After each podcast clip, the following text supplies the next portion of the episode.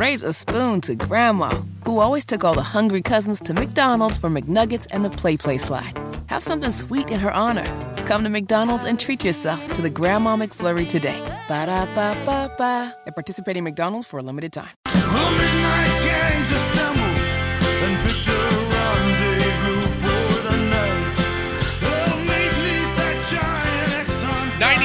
WIBC. It is the Kendall and Casey show. I'm Rob Casey's here. And I don't know, Casey, if you've been paying attention, property taxes are kind of a big deal right now. yes, a lot of people are getting their bills in the mail, and a lot of people are shocked at how high they are. And that is so weird, as we've said many times, because the Republicans profess to be the party of, well, low taxes. Mm-hmm. And yet it seems, in many cases, property taxes being one of them, the taxes keep going up, up, up, up. Mhm. We've been having this conversation for a year. Yeah. Isn't that wild to think we've been talking about this for an entire year and the Republicans won't do anything? Yeah. But you know who will? You know who is willing to talk about this? And this is so great. The Democrats. Yes. We had uh, Cherish Pryor on, Representative Cherish Pryor, uh, two weeks ago. And now we are joined by Representative Ed Delaney. He represents part of Indianapolis. And he had uh, a big press availability, big press conference the other day talking about property taxes. Ed, how's it going? I think it's going fine. It's always good to talk about something the public's interested in. Yeah, so let's let's talk about this. So tell us first of all, you had a big event down at the, the state house the other day, kind of trying to inform people about what are what's going on with property taxes. Tell us about it. Well, the issue's simple. People are aware now of property taxes because they're getting the bills, whether electronically or in paper. They're getting the bills, and they have to either pay in 30 days or they have to start increasing their escrow if they have a mortgage. So people are very sensitive. I thought we ought to address the issue. I don't think the majority party is interested in talking about it in depth because it would require some real changes in their attitude uh, to reduce the property tax pressure on our people and on our local governments. They're they're they're cramped by it. They're not happy with it.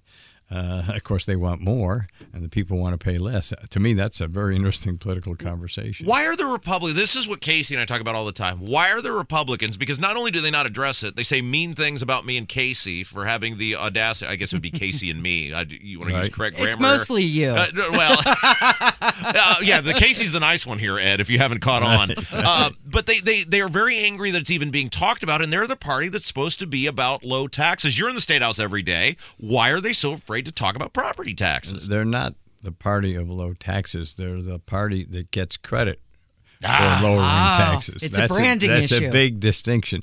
And they've played. I've been there 15 years, God forbid. And the game they play is a tiny cut in personal income taxes. Ballyhoo that, make a lot of noise about it, and say we're the anti. Tax party. Meanwhile, the property tax problem creeps up, creeps up, creeps up. The, the way I like to compare it, they're the party that puts a dollar in my left pocket while taking a 10 spot out of my right pocket. Oh, Ed, that's so good because we talked about this even years ago when they did the, the, the property tax caps. Yeah, okay, they capped the property tax, but they raised the sales tax. I think that's the best description that they're always raising other taxes, even when they're supposedly cutting other taxes. Some of them are very impactful. The, the property tax, if I'm a person who saved fifty or hundred dollars over the last few years on our slightly lower state income tax, but I then get a bill for five hundred extra dollars on my property tax, the average Joe is smart enough to figure out that this didn't work out for them.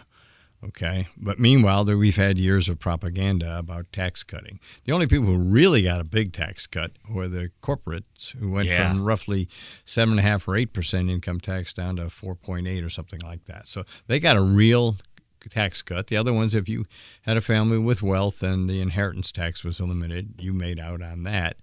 Uh, but for the average uh, Joe or Jane, uh, what we've done is very moderate. And meanwhile, government has grown for good or for ill. I can make both sides of that argument. I'm a politician. I, I want, I want government to grow where it's useful. I want to find savings where it's possible. Our current structure does not allow us to focus on savings uh, at all, uh, even though that's talked about. Uh, Ed Delaney's our guest. State Representative Ed Delaney, Democrat, represents part of Indianapolis. We're talking about property taxes. So Casey and I maintain that it's the property tax system. You can't really reform it under the current system because you're you're taxing people based on what someone else does, and it's the only part of uh, taxation where we do that. Some other guy sells his house. I've been in the same house for 35 years. I don't monetize something, I get taxed. Is that a fair assessment that you can't really fix? We got to kind of change the whole system. You're on to a critical point. Uh, I'm sitting in my house. The neighborhood goes up. I haven't done anything. I've aged. My income has dropped because I'm in retirement. And all of a sudden, I'm told that my house is worth twice as much, so I have to pay a lot more in property taxes. So people are sitting there, and it's happening. On the income side, theoretically, income tax side, I can work a few more hours, or I can delay my retirement. I can do things to adjust with it. Uh, it's very hard to adjust to the fact that the house value went up. Of course, we're all cynical. We all want our house to be very highly valued on the day we sell it. But until that day, we, we don't want to hear about it. Uh, you know, people like, um, and, and you've seen this predominantly from maybe more libertarian camps. and know Donald Rainwater has said, hey, why don't we do it at a point of sale? That way you're not paying the increase until you actually monetize the thing like a stock would. What do you want to see done with property taxes? Well, I, I, that's a radical idea you're talking about. And I mean radical in the sense that it's a core idea. It's done in some states that you really don't get hit with the increase until you sell. That would be a very dramatic change here. I, I can't even begin to conceive of the ramifications of that. What I want to do is to take the pressure off the property tax by increasing state support for schools. Remember, the deal was when we did all the so called property tax reform, the deal was the state would take a much bigger role in paying for schools. And in return, we'd cap property taxes at 1% of your gross value and so on. Let- let- that was re- the deal, but it hasn't worked out at this point. Real quick, yeah, let me remind everybody. So when they capped the property taxes, they raised the sales tax, and that was supposed to go to teachers, right? It was supposed to go heavily to support education, and it did, but it went to many, many other purposes too. Okay. So, but yeah, that was part of it, but we didn't go far enough. And meanwhile, the world changes. House prices go up, uh, property taxes go up, and we haven't figured out how to get the balance right. So, meanwhile, all the other local units are competing for the money. You look at the streets in my city. I love my city, but I hate my streets. Mm-hmm. And one of the reasons is the money has to, the property tax money has to go to police, it has to go to fire, it has to go to libraries, it has to go to maintaining the local government, the courts, it goes on and on. And to the extent the money goes to schools, it can't go to those other purposes. So my idea is, and at least for the next cycle of property tax change, we reduce the reliance on property tax for our schools and doing two things as a result freeing up a little more money for the other units of government like cities, towns, police, fire, and reducing the property taxes. You got to probably do both. The public won't be happy if we just shift where the money goes. If their property tax stays the same and we just move it to a different governmental pocket, I don't think I would be satisfying my voters. So I think you got to try to do two things So you're talking about just reallocating where the funds go. reallocating while lowering. If you just reallocate, the public won't won't understand what benefit they've had. It- it- there's no point in providing something for the public where either there isn't a benefit or the benefit isn't seen. Okay, so I think we need to give them a benefit. So I do think we need to reduce uh, the property tax. We got to find a way to do that. It's incredibly complex when we have literally thousands of units of government in this state. I mean, everybody thinks Indiana is this conservative state, but you know we have a thousand townships. Just take them. Yeah. 115 or 20 cities, uh, 92 counties. Nobody would have designed this system. Yeah. Each of which has somebody trying to get their nose in the trough and trying to keep their money. Yeah, that's Ed Delaney's our guest, state representative, of Indianapolis. He's a Democrat. We're talking about property tax, property tax reform. Um, so, any chance you can get traction on this? Because the Republicans, and they've got this Thompson plan, which is a total joke. It doesn't fix anything. It might give you a hundred or a couple hundred dollars one time, which doesn't, for many people, even begin to offset the increases they've seen. Any chance you can get any traction on even having this conversation? Cherish Pryor had some interesting ideas. I mean, the whole system stinks, and it's like the Republicans don't even want to admit, yeah, we've got a highly flawed system.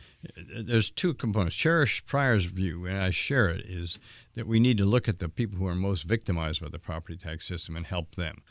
The limit in that is that it basically maintains the system while putting a band aid, a well needed and well deserved band aid on some people.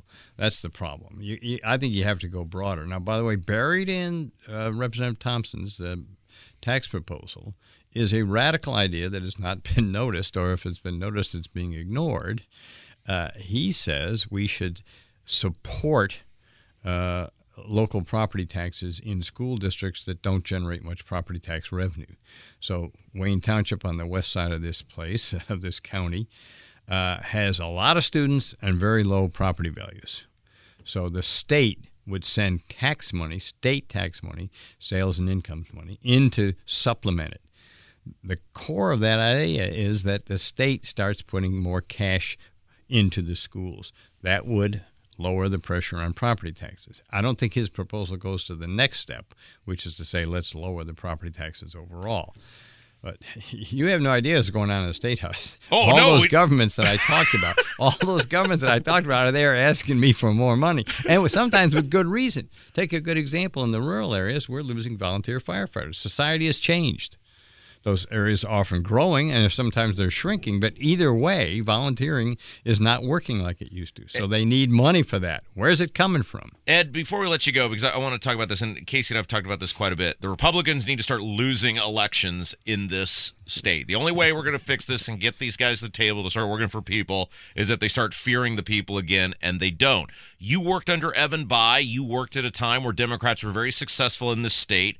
What has happened to the Democrat Party? Why do people keep so blindly voting Republican? And how do we make the Democrats competitive again? Well, I think two things happened. Was first the one that's really the most difficult to deal with is gerrymandering. I mean, the computers got better, and the Republicans are willing to pay for the computers and figure out how to line up the districts. So they have, oh, on a good day, 56 or 57 percent of the vote. They get 70 percent of the seats. I don't know how I fix that. The U.S. Supreme Court walked away from it. Uh, so I don't know how I can fix that. The second thing is we, we need to assert our role as the honest opposition. And on this one, I think we've got one that we can talk about property tax. I think we're with the people on the property taxes. I think we are always much more conservative. Indiana Democrats are much more conservative than the national image, and that's a big part of our mm-hmm. problem. We get tired with everything. I don't know who the hell AOC is. but I am responsible for every thought she had, plus thoughts that are put into her head. Okay. You feel like you're getting thrown in some of the social issues, and that's a detriment to Absolutely. the The, social issues have always been our problem. Uh, going back along, abortion was the, and gun rights, but the gun rights used to be that we weren't quite as nice to the hunters, you know, and we had a problem with that. But now we're we're not nice at all to the people who have the AR-15s. We're just not, and we get punished. But that's their problem. That's the hardcore of their party. They're suffering from the hardcore of their party. Our job is to point out what the consequences of that suffering is, and we see it: the attack on the schools, the attack on the libraries.